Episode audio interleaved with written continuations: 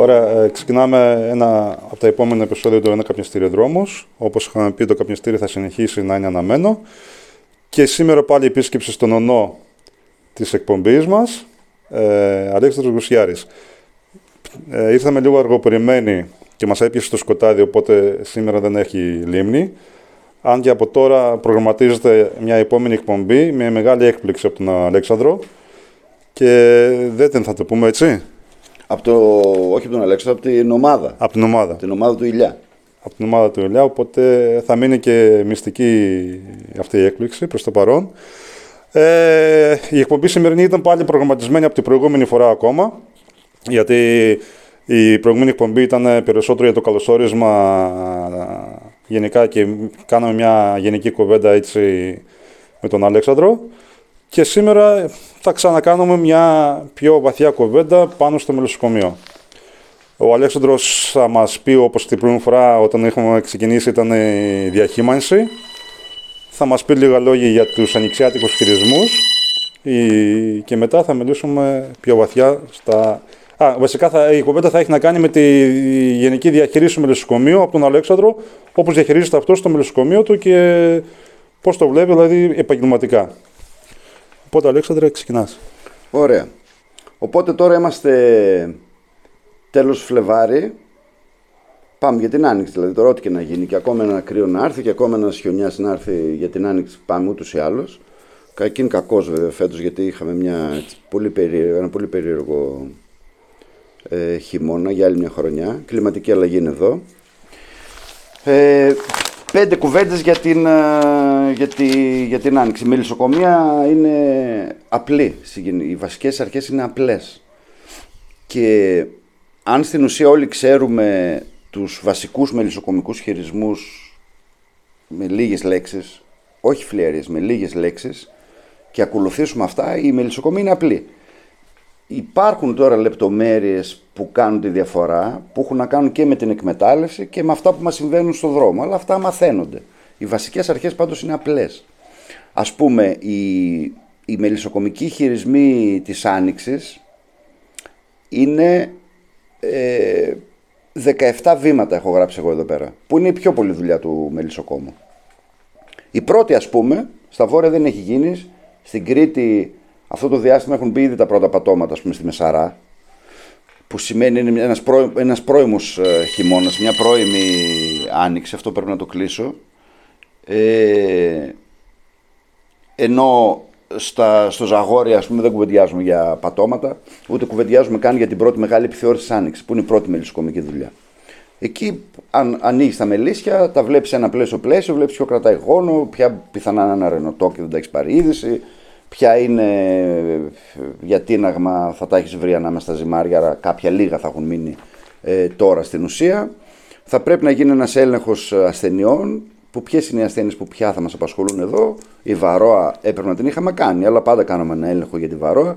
Ε, το γράφουν, παντού γράφεται για τους διάφορες μεθόδους για να ε, δει κανείς ε, πόσο βαρόα έχει. Σίγουρα θέλουμε ένα δείγμα για την οζεμίαση, ειδικά αν κάτι μας υποψιάζει, είχαμε και την προηγούμενη χρονιά ή και την παραπροηγούμενη. Ε, θα αρχίσει πια να μας απασχολεί και στη ψυγωνία, γιατί στη ψυγωνία και η ασκόσφαιρα είναι ασθένειες του γόνου. Οπότε χειμώνα δεν είχαμε γόνο, άρα δεν μας απασχολούσαν σαν ασθένειες. Τώρα όμως σιγά σιγά θα τις έχουμε στο, στο νου μας. Προφανώς θα πρέπει να γίνει μια ανάπτυξη μελισσών, των μελισσών, γυρίσματα πλαισίων, εισαγωγές πλαισίων, άκρες, μέσες, φύλλα, ε, προσθήκη ορόφωνας, στροφές πατωμάτων, όλο αυτό το κομμάτι που, είναι, που αφορά τη δουλειά της ε, άνοιξης. Προφανώς θα πρέπει να ασχοληθούμε με τις τροφέ, πάντα ασχολούμαστε με τις τροφέ, την ύπαρξη δηλαδή. Ε, την άνοιξη τώρα, αν θέλει κάποιος να έχει ανάλογα με το, με το τι, ποιο είναι το στρατηγικό του σχέδιο τέλος πάντων, ε, υπάρχουν τροφοδοσίες που γίνονται για διέγερση, τροφοδοσίες που γίνονται για συντήρηση, τροφοδοσίες ε, ανάπτυξης κτλ. Ε, η παραπλάνηση που είναι ένα ολόκληρο κεφάλαιο, προφανώς δεν το συζητήσουμε τώρα, αλλά ε, είναι κάτι που μας ενδιαφέρει. Πρέπει να αρχίσουμε να έχουμε το νου μας, τον έχουμε ήδη, αλλά τώρα ακόμη περισσότερο σχέση με το νερό, γιατί ο γόνος θέλει νερό, άρα πρέπει να έχουμε καλή πρόσβαση σε νερό θα προλάβουμε, θα διαχειριστούμε ή θα καταστήλουμε τη σμηνουργία, θα χτίσουμε κυρίθρες, θα κάνουμε βασιλοτροφία, παραφιάδες, την επιλογή μας και τα λοιπά. Θα αρχίσουμε να κάνουμε μεταφορές, άλλοι θα πάνε για ανοιξιάτικα ε, μέλη, για πρώιμους τρίγους, άλλοι θα πάνε για πίκρεσμα για να πάνε στα βουνά ε, και τα λοιπά. Θα μαζέψουμε γύρι και για μελισσοκομική χρήση και για πώληση στους πελάτες μας, στους καταναλωτές, για ανθρώπινη κατανάλωση, αλλά και σίγουρα για μελισσοκομική χρήση. Αυτό είναι και πολύ σημαντικό κατά τη γνώμη μου, όπως πάνε τα πράγματα, γιατί επειδή με την κλιματική αλλαγή έχουμε αυτά τα σκαμπανεβάσματα, πολύ πιθανό οι πηγές γύρις να, να μην είναι τόσο εύκολες. Δηλαδή να έχουμε ε, υπέρ προσφορά γύρις σε ένα διάστημα και μετά να μας λείπει με τις αλλαγές του καιρού. Κλιματική αλλαγή είμαστε. Ε, προφανώς την άνοιξη θα αρχίσουμε να ασχολούμαστε και με το βασιλικό πολιτό όποιος ε, ασχολείται. Οι επιθεωρήσεις πηγαίνουν κανονικά. Και οι ομάδε μελισσοκόμοι, που είναι και οι πιο πολλοί στην ουσία, θα πάρουν πάλι τους δρόμους. Αυτή είναι η μελισσοκομική χειρισμή της Άνοιξης. Έτσι, με πολύ λίγα λόγια όμως. Προφανώς για ανθρώπους που έχουν διαβάσει όλα τα βιβλία της ε, ελληνικής τουλάχιστον ε, βιβλιογραφίας. Με λίγα λόγια, αυτή είναι τώρα η μελισσοκομική ε, χειρισμή. Και αυτό το κάνουμε για να, εδώ με τα παιδιά για να έχουμε μια βάση. Αυτή τώρα που είπα είναι η ορθή μελισσοκομική χειρισμή της Άνοιξης οι βασικές ε, αρχές. Το πώς διαφοροποιεί τώρα ο καθένας από τον άλλον τη δικιά του μελισσοκομεία έχει να κάνει πάρα πολύ με τον άνθρωπο. Η μελισσοκομεία είναι μια σχέση. Είναι μια σχέση μεταξύ της μέλισσας και του ανθρώπου, του μελισσοκόμου. Η ζωή του μελισσοκόμου δεν είναι κάτι που δεν επιδέχεται ανάλυση ή αλλαγή προφανώς. Αν κάποιος έχει προσαρμόσει τη ζωή του έτσι και μπορεί να κάνει τη μελισσοκομεία έτσι, ας την κάνει έτσι. Δηλαδή αυτό στην ουσία ξέρει, ο καθένας μας στην ουσία ξέρει ποια μελισσοκομεία μπορεί κανείς να, να, να κάνει. Η, το, το, το γενικό κομμάτι, το θεωρητικό κομμάτι, ξέρεις, λόγω των μαθηματικών ας πούμε, και της φιλοσοφίας που με στοιχιώνει, το θεωρητικό κομμάτι είναι ότι όταν έχουμε δύο ε, θεωρίες που παρέχουν εξίσου τις ίδιες ακριβείς προβλέψεις, διαλέγουμε την απλούστερη. Αν θέλουμε να κάνουμε την απλούστερη και την πιο γρήγορη. Αν κάποιος δηλαδή ε, πρέπει να πάει από εδώ στο Γιάννη που δεν φαίνεται, που είναι η κάμερα, ε, ο συντομότερος δρόμος είναι αυτός. Αλλά μπορεί να πάει και έτσι. Αν θέλει να το κάνει. Ή πρέπει για τους δικούς του λόγους. Γιατί το λέω αυτό, γιατί τώρα που θα αρχίσω να λέω για τη δικιά μου μελισσοκομεία, για το πώς ασκώ εγώ τη μελισσοκομεία ας πούμε, τα περισσότερα χρόνια, γιατί οι αλλαγές υπάρχουν. Άλλοτε έκανα αυτό, μετά έκανα κάτι άλλο, γιατί διάφοροι παράγοντες με οθήσαν να το κάνω αυτό, που μπορεί να μην είναι απαραίτητα μελισσοκομικοί παράγοντες και να είναι προσωπικοί παράγοντες. Το πώς θέλω εγώ τη ζωή μου, ας πούμε. Ε, η, η, δεν υπάρχει εκεί ορθό και λάθος. Το ορθό και λάθος έχει να κάνει με τους μελισσοκομικούς χειρισμούς. Όταν πατάς στους ορθούς μελισσοκομικούς χειρισμούς, ό,τι και να κάνεις είναι ορθό. Μπορεί να κάνεις λίγο παραπάνω δουλειά για να καταφέρεις κάτι, αλλά αυτό αν αφορά, ευκολύνει τη δικιά σου ζωή, τότε ορθώς το κάνεις. Οι ορθοί μελισσοκομικοί χειρισμοί δηλαδή αφορά, αφορούν κυρίως το κομμάτι το ζωικό, το κομμάτι του ζώου, της μέλισσας. Αυτοί δεν θέλουν να ταλαιπωρείτε. Αυτό εννοώ ορθοί μελισσοκομικοί χειρισμοί. Και στην ουσία οι ορθοί μελισσοκομικοί χειρισμοί αυτό που λένε δεν είναι τι να κάνεις, είναι τι να μην κάνεις. Αν δηλαδή κάποιος βασιστεί στους ορθούς μελισσοκομικούς χειρισμούς, ξέρει τι δεν πρέπει να κάνει. Το πώς θα το κάνει είναι μια δικιά του δουλειά. Ωραία.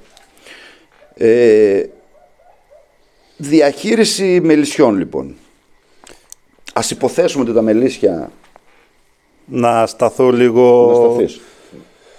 Ε, στο και να πούμε λίγο δύο-τρία πράγματα όπως βγήκε ο, η σεζόν φέτος. Για πες.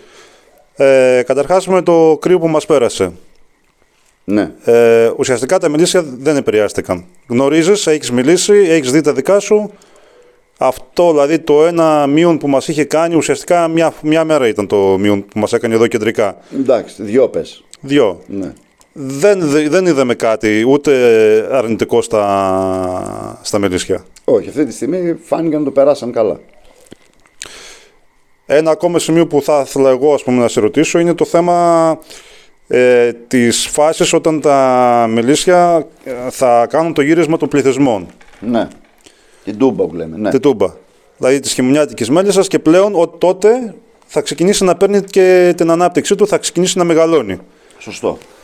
Ε, σε αυτή τη φάση, τι κινδύνους έχουμε ε, από το, δηλαδή στη φάση από το χειμώνα στην άνοιξη και προχωράμε. Και ειδικά μας, ο, αν θα μπορούσε να μας επηρεάσει φέτος αυτό γιατί βλέπαμε ότι προ μερικών ημερών, 10 ημέρες πιο μπροστά, τα, ε, τα παιδιά μου φων, με παίρνουν τηλέφωνο και φώναζαν, τα μιλήσια μεγαλώσανε, τα μιλήσια θέλουν ε, τελάρα, τα λοιπά και τώρα με παίρνουν τηλέφωνο, και είναι στάσιμα. Ενώ τους έλεγα πιο μπροστά, παιδιά, περιμένετε, υπάρχει ακόμα χειμωνιάτικη μέλη. Εντάξει, mm. φέτος ο χειμώνας ήταν ήπιος, κάναμε γόνους, μελίσια, δηλαδή οι πληθυσμοί κολλάφτηκαν. Έχουμε τώρα και τους δύο μαζί και κάποια στιγμή αυτό θα ισορροπήσει και θα δούμε μια στασιμότητα. Εδώ θέλεις κάτι, δηλαδή; Κοίτα, όπως είναι τα πράγματα τώρα, πόσο έχει τώρα ο μήνας 22-23, κάπου εκεί έχει. Ε, η δικιά μου εκτίμηση είναι ότι αυτή τη στιγμή έχουν κάνει τούμπα τα μελίσια. Παρόλο που είναι νωρίς. Γιατί ακριβώς οι γόνοι ήταν, υπήρχαν εδώ και καιρό. Αυτό το κρύο δηλαδή τα βρήκε με πολλές νέες μέλισσες. Και γι' αυτό ξεπεράσαν το κρύο μια χαρά. Δεν ζοριστήκαν δηλαδή. Οι νέες μέλισσες μέσα σημαίνει ότι υπάρχει μεγαλύτερη ευχέρεια ταΐσματος, όχι από τις φθινοπορεινές μέλισσες που πρέπει να βγάλουν βασιλικό πολτό και υποφαραγγικούς και όλο αυτό το, ε, που παθαίνουν αυτές οι καημένες οι νέες μέλισσες υποστηρίζουν πια την ανάπτυξη γόνου, καινούργιες έχουν βγει, το κρύο το περάσαν, άρα φύγαμε. Δηλαδή είμαστε στην άνοιξη τώρα. Τώρα από εδώ και πέρα στην ουσία η κλιματική αλλαγή δεν θα επηρεάσει τόσο την ανάπτυξη τους μήνους όσον αφορά ζω πεθαίνω. Mm-hmm. Δηλαδή έχουμε περάσει από εκείνη την καμπύλη, δεν έχουμε και πίνακα τώρα εδώ, από εκείνη την καμπύλη που κάνει εκείνη τη μητούλα και που μπορεί ο γόνος να είναι περισσότερο από τον πληθυσμό. Νομίζω ότι το έχουμε περάσει αυτό. Είμαστε ένα σκαλάκι παραπάνω. Οπότε τώρα πια μπροστά μας είναι η άνοιξη και για εμά και για τα μελίσια. Στα μελίσια τώρα αυτό εκεί που μπορεί να υπάρξει πρόβλημα είναι οι δυσμενές συνθήκες που πιθανά να ακολουθήσουν να τα κλείσουν μέσα οπότε έχουν μεγάλη ανάγκη τροφών. Εκεί δηλαδή μπορεί να την πατήσουν τώρα μελίσια από έλλειψη τροφών. Mm-hmm. Εξαρτάται τι ανάπτυξη έχουν κάνει. Δηλαδή τι αποθέματα προφανώς είχαν τι και τι ανάπτυξη έκανε ο μελισσοκόμος. Δηλαδή, άμα κάποιος έχει βάλει μπουκάλια σχετικά νωρίς, αυτά τα μελίσια είναι πιο φευγάτα. Άρα, άμα τα κλείσει μέσα, κινδυνεύουν πολύ πιο έντονα από έλλειψη τροφής να πέσουν κάτω. Από πείνα δηλαδή. Αλλά ξαναλέω ότι το, την τούμπα την έχουμε κάνει. Δηλαδή είμαστε, προχωράμε προς τα πάνω. Τώρα εννοείται στην πλειοψηφία. Θα υπάρχουν και μελίσια που δεν θα την έχουν κάνει την τούμπα. Συμβαίνουν και αυτά στον κόσμο και γι' αυτό κάνουμε επιλογή, Γιάννη, όπως ξέρεις. Ε, Ωραία. Ε, sorry άμα σε διέκοψα. Όχι. Ε, Στο κάλεψα και... αυτό που είπες ή έλεγα. Ναι, ναι, ναι, αυτό ακριβώς. Ναι. Και έχεις ζήσει κάποιες ε, αν, χρονιές άνοιξες που έτσι αυτό τα, να, να υπήρχαν κάποια προβλήματα με κάποια γυρίσματα του καιρού. Α, βέβαια, τεράστια. Θυμάμαι μια χρονιά στην Ιγουμενίτσα, ε, ο Αντώνης, ο θυμάσαι, γεια σου Αντώνη, που ταΐζαμε διπλά μελίσια. Τι να ταΐζεις διπλά μελίσια που τα έχει κλείσει 10 μέρες μέσα και είχαν 8 και 10 και 12 τελάρα γόνου. Δεν ταΐζονται αυτά τα μελίσια. Είχαν πάρα πολλές απώλειες. Νεκρά, κατέβασμα πατώματα και τέτοια. Για τέτοιες ζημιές τώρα μιλάμε. Αλλά για παρατεταμένη κακοκαιρία αργά. Και γι' αυτό εγώ ισχυρίζομαι ότι τα τελευταία χρόνια όλο και μας συμβαίνουν αυτά και είμαστε τελείως βέβαιοι ότι. και μελισσοκομικά πια βέβαιοι, γιατί επιστημονικά το ξέρουμε. Είμαστε σε φάση της κλιματικής αλλαγής. OK. Okay. Οπότε πάμε. Οπότε προχωράμε τώρα δηλαδή. Ε, Εμείς τώρα. Η... Ξεκινάς εσύ με το χειμώνα. Ας ξεκινήσαμε τώρα. Έτσι. Ε, Α μην αρχίσουμε το φθινόπωρο. Το φθινόπωρο είναι η αρχή της μελισσοκομικής χρονιάς. Α πούμε, ξεκινάμε τώρα που είμαστε τώρα εδώ, γιατί έτσι ξεκινάμε την κουβέντα μας. Ε, σε αυτή τη φάση θα γίνουν ε, δυο ταΐσματα ε, με θυμόλι, με 1,5 μπουκάλι, με 1,5 λίτρο το μπουκάλι, θα γίνουν δύο ταΐσματα με θυμόλι και πιθανά άλλο ένα ε, χωρίς θυμόλι, σχεδόν σε όλα τα μελίσια και στα ε, τρία χυμαδιά που υπάρχουν αυτή τη στιγμή, πιάνοντας όλη τη Δυτική Ελλάδα, από Λευκάδα, Αστακό και Πάτρα. Ε, και από αυτά τα μελίσια θα διαλεχτούν κάποια για να χτυπήσουμε μια πρώιμη ανθοφορία. Μιλάω συνέχεια στον πληθυντικό, γιατί αυτό αφορά την ομάδα που είμαστε μαζί και διαχειριζόμαστε τα μελίσια. Αλλά αυτό θα Θέλεις να κάνεις εισαγωγή μετά. τώρα; Α, μετά. Okay. μετά, για να μην χάσουμε τον ηρμό. Ε, θα πέσουν λοιπόν τρία μπουκάλια και ένα δίκυλο πιθανά και ο σκοπός είναι να, να τραβήξουμε ε, ποια μελίσια θα ρίξουμε στα πεύκα ή στις πορτοκαλιές. Okay. Για μέλι. Για μέλι. Δηλαδή, από τα ας πούμε ψηλά χαμηλά 1500 μελίσια λέμε τώρα θα προσπαθήσουμε να βγάλουμε τρία φορτία για να πάνε σε μια πρώιμη νομή ώστε να πάρουμε μέλι. Γιατί αυτό το μέλι θα είναι τα έξοδα της χρονιάς μας. Αυτός είναι ο στόχος. Από την ομάδα. Έτσι. Μια γρήγορη νομή για να καλύψουμε τα έξοδα. Έτσι. Τώρα. Ωραία. Μια ερώτηση πριν. Ε, για τα μελίσια αυτά που λες ότι θα προσπαθήσουμε να ετοιμάσουμε, θα κάνεις και χειρισμούς με τον έννοια ότι ε, θα μπορέσω να, τα, να ενισχύσω αυτά τα μελίσια σόν και καλά για να τα βγάλω ή όπου, σα- όποιο τρέχει και όποιο... Όχι, όχι. Αλλαγές πλαισίων, ε, γόνους κτλ. Δεν, δεν, κάνουμε, δεν κάνουμε στη μελισσοκομεία μας. Τώρα, αν τύχει κάποιο και χρειάζεται και το βλέπεις και είναι μια πολύ ωραία βασίλισσα και έχει το καημένο και βλέπει, θα το, μπορεί να το βάλουμε κάτι. Αλλά λέμε τώρα αυτό μπορεί να συμβεί αν μας πιάσει καμιά ψυχοπονιά. Ε, είμαστε σκληροί. Ο κάθε, το κάθε μελίσι είναι δικό του, δικιά του δουλειά. Αυτό τι σημαίνει, σημαίνει ότι από αυτά λοιπόν τα πες 1500 θα ανοιχνευτούν τα 300-400, αυτά θα χτυπήσουν μια πρώιμη νομή, θα βγάλουν τα έξω της χρονιάς και μετά αυτά τα μελίσια θα πάνε κάπου για πίκρισμα για να χτυπήσουν ένα καλοκαιρινό που συνήθως θα είναι, είναι του βελανίδι.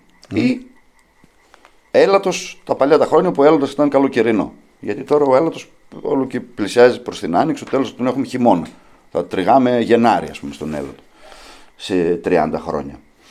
Πόσο, Ε, εφι- συγγνώμη, πόσο εφικτό είναι να χτυπήσεις μια νομή τόσο νωρίς την άνοιξη; Δηλαδή, τυχαίνεις, είναι, σ- ε, το κυνηγάς και σου βγαίνει αυτό; Το κυνηγάω, άλλοτε βγαίνει, άλλοτε δεν βγαίνει, αλλά είναι πολύ σημαντικό σαν ε, κίνηση γιατί ακριβώς ξαναλέω αυτό θα μας βγάλει τα έξοδα της Χρονιάς. χρονιάς. Αν τώρα τύχει και δεν τα βγάλει τα έξοδα της χρονιάς, σίγουρα αυτά θα είναι πολύ καλά μελίσια που εύκολα τη- στην επόμενη νομή θα, θα, θα πάρεις ε, μέλη, κατάλαβες τι λέω. Δηλαδή στο πεύκο ας πούμε και να μην πάρεις μέλι, είναι, το, θα είναι τόσο πολλά τα φρύδια, τόσο μεγάλα, πάνω τα πας σε ένα βουνό, κάνουν αμέσως γόνους, θα πιάσουν ό,τι βρουν. Είναι, ήδη, είναι, είναι ψηλά στη, στην ανάπτυξη δηλαδή. Οκ. Ε, και δεν μας ενδιαφέρει αυτό να το κάνουμε σε όλα τα μελίσια. Γιατί για να το κάνεις σε όλα τα μελίσια θα πρέπει να αρχίσουν πιο νωρίς τα ταΐσματα, θα πρέπει να φτιάξουμε και τα μικρά έτσι. Δεν μας ενδιαφέρει. Εμάς μας ενδιαφέρει η πρώτη κίνηση, δηλαδή αυτό που μας ενδιαφέρει είναι να ομαδοποιηθούν τα μελίσια από μόνο τους καταρχην Γιατί αυτό έχει να κάνει και με την επιλογή, Γιάννη. Ε, από αυτά λοιπόν τα πρώτα και είπαμε την πορεία τους έτσι και φύγαμε από εκεί. Μετά από εκεί και πίσω τώρα ακολουθούν άλλες δύο σκάλες στην ουσία. Ακολουθούν αυτά που, θα είναι, που είναι λίγο πιο πίσω, πιο πίσω που και αυτά σιγά σιγά θα αναπτυχτούν, θα κάνουμε διεύρυνση, διευρύνση γονοφολιάς. Στα πρώτα τώρα, αυτά που λέμε ότι διαλέγουμε, είναι και τα πιο γερά μελίσια, τα πιο καλά μελίσια. Συνήθως με τις πιο καλές βασίλισσες, παραγωγικά μελίσια. Ε, σε αυτά πλέκουμε και κανένα τελάρο ανάλογα τον καιρό. Προφανώς τώρα κάθομαι το κασκόλ. Δεν θα πάω να γυρίζω πλαίσια αγώνου τέτοιο καιρό. Εννοείται πως δεν το κάνω. Αλλά στη δυτική νότια πλευρά αυτό είναι εφικτό να το κάνεις αυτό τον καιρό. Γενικά λέμε. Για το φετινό χειμώνα. Έτσι, άλλους χειμώνες είναι λίγο πιο αργά, άλλους είναι και πιο νωρίς ακόμη. Ε, αυτή είναι μια ομάδα, έφυγε. Η δεύτερη ομάδα που ακολουθεί, αυτή ας πούμε έχει μια πιο ε, διευρυμένη βάση. Είναι και τα πιο πολλά στην ουσία ε, μελίσια. Δηλαδή που ακολουθούν ένα. Ε, ακολουθούν τη μάζα. Ακολουθούν τον καιρό, είναι ξέρω, εγώ, λίγο πιο νοικοκυρεμένα, τι να σου πω τώρα, είναι λίγο πιο πίσω. Αλλά έρχονται σε ένα καλό timing, ώστε να μην χτυπήσουν μια βασικά ανοιξιάτικη νομή, αλλά να χτυπήσουν την πρώτη εφικτή που θα έρθει. Που αυτή μπορεί να είναι ασφάκα, μπορεί να είναι. Ε, μιλάμε τώρα για τα τέλη Απρίλη και μετά, έτσι. Το πρώτα, τα πρώτα κοπάδια, η πρώτη νομή που χτυπάμε είναι μέσα στον Απρίλη. Πεύκο και πορτοκάλι. Οι δεύτερες νομές τώρα, που είναι τα δεύτερα κοπάδια δηλαδή, θα είναι ε, μια ασφάκα, θα είναι ένα παλιούρι, θα είναι ένας έλατος, θα είναι πιθανά μια βελανιδιά φύλλο, χορτονομία από κάτω πρώτα και μετά βελανιδιά στο καπάκι. Αλλά αυτή είναι στην ουσία η κυρία μάζα όγκου του, του μελισσοκομείου. Και υπάρχει και μια τρίτη, που είναι αυτοί που δεν τραβήξαν για διάφορους λόγους. Το ξέρουμε και από το φθινόπωρο για τα πιο πολλά από αυτά Έχει- γιατί ήταν συγγνώμη. σημαδεμένα. Οπότε αυτά θα πάνε για την πρώτη βασιλοτροφία της χρονιάς. Ωραία. Στην ουσία με αυτό που σου λέω, αυτό που περιέγραψα τώρα, με τη βοήθεια των μελισσών και της διαχείρισης της δικιάς μου, γιατί τώρα μιλάς για μια μελισσοκομική εκμετάλλευση. Μιτσάκο, από αυτό ζούμε. Έτσι. Δηλαδή, ε, με τη διαχείριση τη δικιά μας, τα μελίσια ομαδοποιούνται καταρχήν από μόνα τους, ανάλογα με τη δυναμικότητά τους, πώς μπήκαν το χειμώνα, δεδομένο ότι ό,τι θεραπεία έκανα στα μένα, έκανα και στα δε, έκανα και στα δεν. Έτσι, δηλαδή εννοείται. Οι χειρισμοί είναι οι ίδιοι σε όλα, σε όλα τα μελισσοκομεία. Γίνεται μια πρώτη ομαδοποίηση και μετά ακολουθούν τον δρόμο τους. Κάποια στιγμή το καλοκαίρι γίνεται μια πρώτη βασιλοτροφία λοιπόν στα τελευταία και ήθελες να ρωτήσεις κάτι; Ναι.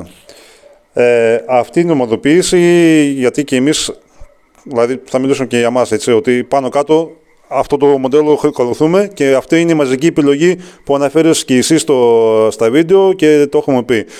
Ε, σε τι ποσοστά βλέπεις ε, αυτά, αυτές τις τρεις ομάδες. Γιατί ανέφερες και δύο φορές, τρεις φορές μέχρι τώρα επιλογή και επιλογή και επιλογή.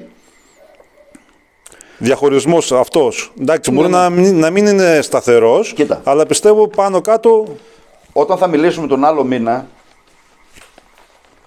όταν θα μιλήσουμε τον άλλο μήνα, που μπορεί να μην είμαστε και στη στεριά, θα έχουμε πάρει τα νησιά, τις θάλασσες και τα ποτάμια, ε, θα μιλήσουμε για την, ε, ε, για την επιλογή. Οπότε δεν θα, θα αφήσουμε την επιλογή τώρα. Αυτό που θέλω να τονίσω, θα μιλήσουμε για το σχεδιασμό της δικιάς μας επιχείρησης. Ναι, ναι, ναι, ναι, ναι, εντάξει, όχι. Ωραία. Εγώ καταρχήν να σας πω ότι ο, ο προσανατολισμός μου όσον αφορά ε, τους στόχους τους μελισσοκομικούς, τη μελισσοκομική μας σχέση δηλαδή με τις μέλε κτλ. είναι το μέλι. Εμείς είμαστε κυνηγοί μελιού. Δεν πουλάμε δηλαδή ούτε παραφιάδες ούτε βασίλισσες. Τώρα χαρίζουμε κυρίως κάποιες. Αν είναι κανένα καινούριος. μιλάς για την ομάδα σου. Ναι. Είμαστε προσανατολισμένοι στο μέλι. Και αυτή τη διαχείριση περιγράφω. Όπως καταλαβαίνεις έτσι. Δηλαδή, αν περιέγραφα τη διαχείριση ενός τύπου ενός μελισσοκόμου που κάνει παραφιάδες, η διαχείριση είναι τελείως διαφορετική. Τώρα δηλαδή θα έπρεπε να είναι κομμένες παραφιάδες στην ουσία. Αν θες να είσαι πρόημος και όλα αυτά. Ή να ταΐσει ρόπια με το βούρ. Γιατί εκεί ο πληθυσμός, η ανάπτυξη δηλαδή, σε ενδιαφέρει περισσότερο από ό,τι με ενδιαφέρει εμένα. Εμένα η ανάπτυξη με ενδιαφέρει τόσο ώστε όταν είναι η κύρια νομή μου να έχω τα πιο δυνατά μελίσια να πάω και πάρω το μέλι. Και γι' αυτό ομαδοποιώ. Και γιατί, και γιατί ε, με ενδιαφέρει η ομαδοποίηση, με ενδιαφέρει η ομαδοποίηση γιατί δεν θέλω να πάρω ένα ρίσκο που να πάω όλα μου τα μελίσια στον Ανοιξιάτικο Πεύκο, όλα μου τα μελίσια στην Πορτοκαλιά, όλα μου τα μελίσια στη Βελανιδιά, όλα μου τα μελίσια στο Πεύκο το φθινοπορεινό, γιατί έτσι μειώνω το ρίσκο. Πάω ένα κοπάδι εκεί, το άλλο θα πάει εκεί, το άλλο θα πάει εκεί, το άλλο θα πάει εκεί. Έτσι δεν μένει χρονιές που να μείνεις χωρίς μέλι. Εντάξει. Ωραία. Αυτός Και είναι... να μην πάθεις και μια ζημιά εξ ολοκλήρου όλο το κοπάδι. Ωραία. Ε, η, η, η, η, αυτό είναι μια διαχείριση του ρίσκου δηλαδή. Προσπαθώ να μειώσω το ρίσκο. Εδώ στον κάμπο, εδώ στον κάμπο είναι καμένος ο κόσμος λόγω των μονοκαλλιεργειών. Εδώ δηλαδή που έχουν όλο βαμβάκι, άμα πιάσει μια ασθένεια στο βαμβάκι, είσαι κατεστραμμένος. Άμα πιάσει μια πλημμύρα και το βαμβάκι το έχεις πριν να, έχεις να το μαζέψεις 10 μέρες και πιάσει μια πλημμύρα, επίσης καταστρέφεσαι. Αν όμως έχει και στάρ και καλαμπό και βαμβάκι και ελαιοκράμβι και σόγια και διαχειρίζει το ρίσκο καλύτερα. Σωστό. Σωστός, Ωραία. σωστός. Αυτό στην ουσία ε, κάνουμε και εμείς. Εντάξει, εμείς τώρα έχουμε και μια άλλη δουλειά. Έχουμε και τα βιολογικά με τις ντομάτες, διαχειριζόμαστε ακόμα λιγότερο το ρίσκο όσον αφορά την επιχείρηση πια. Αλλά Οκ. τώρα μιλάμε για τη, για τη διαχείριση του ρίσκου στην μελισσοκομία. Μελισσοκομία. Ε, πού φτάσαμε τώρα, τι με ρώτησες; Ε, και sorry που σε αυτό. Και θα ήθελα να κάνω μια ερώτηση ακόμα με τη. Με ρώτησες πριν το απάντησα εγώ; Ναι, ναι, ναι. Α, ωραία. Ε, βασικά, απλώς η ερώτηση ήταν ε, στο θέμα πώς βλέπεις ε, σε ποσοστά αυτά που βγαίνουν πολύ πρώιμα στο κοπάδι σου, αυτά που έρχονται Α, τα ποσοστά, στο τα μέσο ποσοστά, ναι, όρο ναι, ναι, ναι. και αυτά που δεν ακολουθούν ε, καθόλου, ας ναι, πούμε. ναι, ναι. Κοίτα να δεις. Ε, το τέλειο θα ήταν να ήταν το 50% τα πρώτα και 50% τα δεύτερα. Αλλά η ζωή δεν είναι ποτέ τέλεια. Η αλήθεια είναι ότι η πρώτη ομάδα γίνεται με πιο αυστηρό, θα πρέπει να γίνεται τέλος πάντων, όχι ότι δεν έχουμε κάνει εμείς ένα σωρό χαζουμάρες, θα πρέπει να γίνεται με λίγο πιο αυστηρό τρόπο. Δηλαδή αυτά που λες «Μμ, πάει δεν πάει στα πεύκα να μην πάει.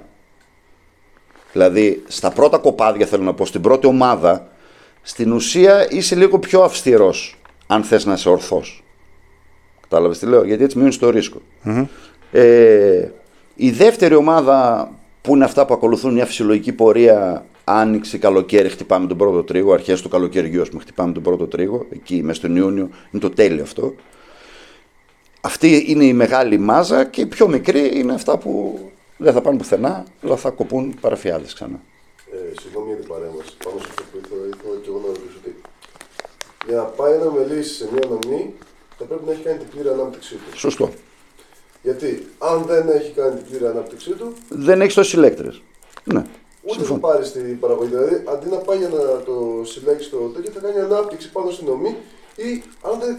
Πραγματικά, εγώ τουλάχιστον έχουμε παρατηρήσει ότι αν δεν κάνει την ανάπτυξη πάνω στην άνοιξη, όταν είναι να κάνει την ανάπτυξή του, μετά ό,τι και να κάνει δεν πρόκειται να πάρει την ανάπτυξη. Ναι. Εντάξει. Αυτό ήθελα να το.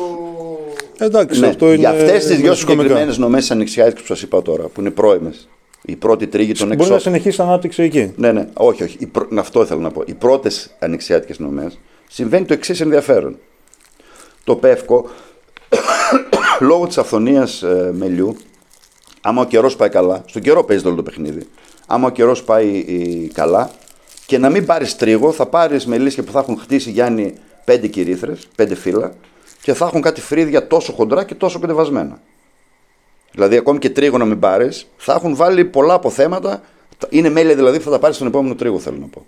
Εδώ Στην ουσιαστικά. πορτοκαλιά και η ανάπτυξη εκεί, η ανάπτυξη εκεί στα, με τα, στα, που σου λέω στο, στο, στο Πεύκο, στην πρώτη, ε, είναι λίγο περιορισμένη, αλλά επειδή αυτά τα μελίσια είναι ντοπαρισμένα από πριν, έχεις κάνει τα σιρόπια σου, έχεις κάνει μια αναστροφή, είναι τα καλύτερά σου μελίσια. Αυτά κάτι θα πάρεις. Δηλαδή, μπορεί να μην πάρεις πάτωμα, αλλά θα πάρεις 5-6 πλαίσια. 5-6 πλαίσια τέλος ε, Απριλίου είναι σημαντική υπόθεση. Στην Πορτοκαλιά συμβαίνει λίγο, είναι λίγο διαφορετικά τα πράγματα. Εκεί μπορεί να πάρεις και μερικούς γόνους. Αν και δεν τα πάμε στην Πορτοκαλιά από την αρχή. Ναι. Τα πάμε αφού, αφού δίνει η Πορτοκαλία για να μην έχουμε τις μηνουργίε. Δημιουργείς. Ε, γιατί είναι άνοιξη Γιάννη, ούτως ή άλλως. Αλλά μιλάς για τα καλύτερά σου μελίσια. Κατάλαβες, τα δεύτερα Ούτως και μελίσια. άλλο, από ό,τι ξέρω, ο Αλέξανδρος θα φορτώνει και μονά για να φύγει. Στα δηλαδή, δεν- πεύκα, ναι, εννοείται μονά. Όχι, εγώ ήθελα να πω ότι ένα μαλλί το οποίο δεν θα πάρει την πλήρη ανάπτυξη την άνοιξη, μετά πολύ δύσκολα θα πάρει ανάπτυξη και δύσκολα θα Ναι, μπορέσει αυτό να βοηθήσει και σε μια νομή. είναι δεδομένο. Ναι, Απλώς εννοείται. η ανάπτυξη θα συνεχίσει Εννοείται. ακόμα παραπέρα στο, Εννοείται. και στο, παρα, στο τέλος Εννοείται. στο πεύκο. Αλέξανδρε, και λίγο να σταθούμε γιατί στάθηκε. ε, Άρα για τα έχεις- νούμερα που λες εσύ τώρα, έτσι όπως λέω εγώ, αυτό που λέω εγώ είναι ότι είναι το 25% η πρώτη ομάδα, το 50% η δεύτερη ομάδα και το 25% η τρίτη ομάδα. Ψηλά χαμηλά. Χρονιά με χρονιά διαφέρει. Ανάλογα τι έγινε την προηγούμενη χρονιά πολύ σημαντικό, πώς πήγαν τα πράγματα και αυτά. Κάπως έτσι είναι αυτό που παλεύουμε δηλαδή, είναι να μπορείς αυτό το αρχικό 25% να το πας 30, 40, Παραπάνω δύσκολο. 50, εντάξει, νομίζω θα είναι το ταβάνι εκεί. Δεν νομίζω ότι μπορείς να πας παραπάνω δηλαδή. Σε αυτό το ανοιχτό περι- περιβάλλον και με επιλογή που κάνουμε εμείς. Γιάννη, ξαναλέω. Και με τι χειρισμού και τη διαχείριση. Γιατί τα, τα μελίσια είναι και δουλεύουν αργά μέχρι στα πεύκα ακόμα. Έτσι. Δεν μπορείς να έχεις απέτηση να έχεις με τόσο πρώιμα μελίσια όταν είναι Οκτώβρη μήνα, Νοέμβρη μήνα ακόμα σε τρίγους. Γάς. Λογικό είναι. Δηλαδή Ωραία. πόσο, θα ξεκολώσουμε. Τα θέλουμε για τις άλλες χρονιές τα μελίσια. Μεγάλες απορίες, δηλαδή, πήρε- συγγνώμη, μια ερώτηση η οποία δεν, μάλλον δεν θα αφορά το θέμα, αλλά τους ανοιχτιάτικου χειρισμούς. Ε, έχουμε ακου- δεχτεί και πολλές φορές ερωτήσεις και θα τις τα κάνω εσένα για να την πεις εσύ. Ε, πότε χτίζουμε τα πλαίσια, ε, πότε μπορεί το μιλήσει να χτίσει κυρίθρες και αυτό. Όταν ε, βλέπει τη ζωή πάρα πολύ καλή. Βλέπει τη ζωή με μέλλον, με αισιοδοξία. Έρχεται απ' έξω νομή και λέει: Παιδιά, δεν έχουμε χώρο και πρέπει να επεκταθούμε. Αλλά για να το κάνει αυτό θα πρέπει να υπάρχει αυθονία, γύρις, νέκταρος, φωτός και η φύση έξω να οργιάζει. Τότε μπορούμε να αρχίσουμε να χτίζουμε. Άμα θες τώρα να το ζωρίσεις, μπορείς να το ζωρίσεις. Να πάρεις ένα δεκάρι με λύση, να του βάλεις τρία φιλαράκια, να μην έχει τι να κάνει, θα χτίσει. Τι να κάνει. Αλλά για ποιο λόγο να το κάνεις.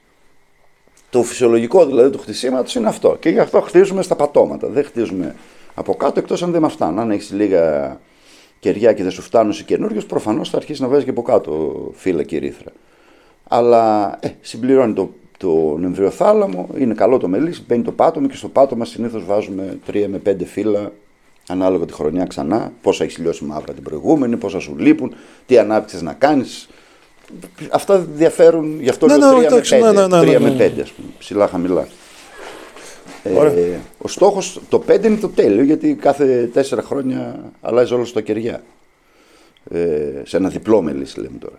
Οπότε ε, είναι ένα καλό νούμερο άμα τα καταφέρνουμε.